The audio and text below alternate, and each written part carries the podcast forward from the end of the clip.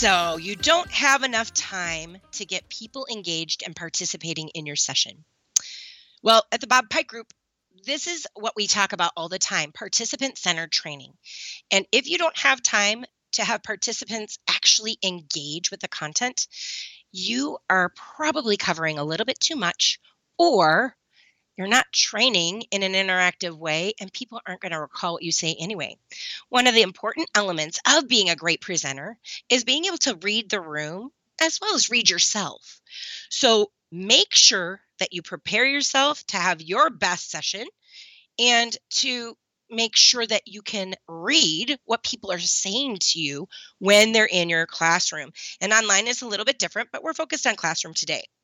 So when you have distracted participants, you're going to see things like head nods that are kind of a little bit lower. Maybe someone's a little uncomfortable, they're shifting in their chair quite a bit.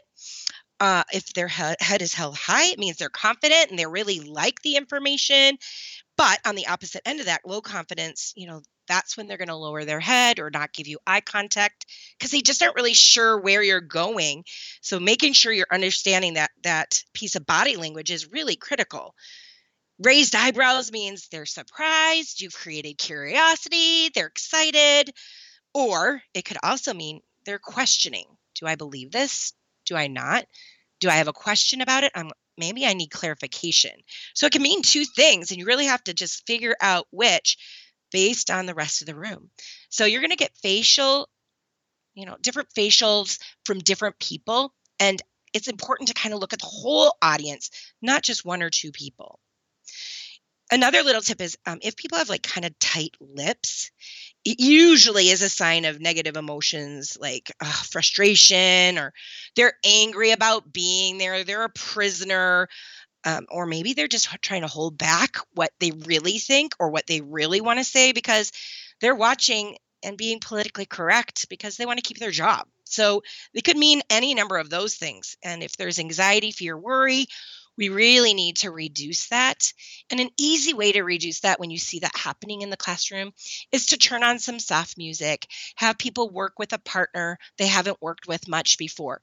Oftentimes, uh, there might be somebody at their table maybe they don't like very much and it's been really frustrating for them. So by saying stand up and find someone you haven't worked with, it gives them an opportunity to get out of that rut and get re engaged. And of course, smiles. Happy, right? No, not always. Smiles can be fake if somebody's actually wanting to hide what they're really feeling. How do you tell? Well, a genuine smile changes the entire face, not just the lips. Okay, so look at their forehead. Unless they've had Botox, people. If they've had Botox, you're not going to be able to tell. But not everyone in the room will have. So let's go with the forehead, yes, the crinkles, the eyes, the cheeks. Um, and and is their whole body just giving you a vibe that they're actually being sincere? Now, on the other side of things, are it is focused on you and overcoming your nervousness, your pre-performance jitters, or when you're actually in your session. So if you get those butterflies, that is a natural response. It's it's a fight or flight but it is a good thing. Not too much. It gives you adrenaline and thyroxine and it's dumped into your bloodstream and it causes your heart to race a little bit blood pressure to go up and your pupils will dilate. Um, and it, you know it's really actually your liver is being pumped with sugar okay? So it's really a natural way to increase your energy but we don't want it to be too much because we don't want our nervous system we're overworking because we're focused on that and then not our content. Never ever apologize for being nervous. They may not notice. So keep that to yourself and work through. The worst thing i've ever heard in a presentation is when somebody says ah i am so nervous. This is my first keynote Oh boy. First of all, I don't like that you're nervous. And secondly, it's your first. Oh, great. We get to be your first. So we're not going to say those kinds of things. So, some things to think about that your nervous system will naturally tell you it would be the psychological. I've just mentioned several of them. If you're pacing or swaying or rapid heartbeat. So, to overcome those, I want to ask you to relax and be ready.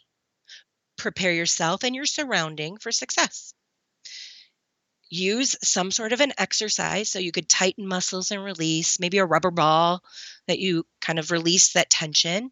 Maybe deep breathing is your thing. Just, you know, six seconds in, six seconds out through the mouth, in through the nose, out through the mouth. Maybe you want to try something totally new, maybe a new haircut, new shoes, ooh, or something that would just be really comfortable so that you just feel a little more relaxed organize yourself in advance and and of course during this session use up that excess energy with your gestures or your vocal presentation. So those are just a couple of the tips that i have based on my experience. I'm becky pike pluth.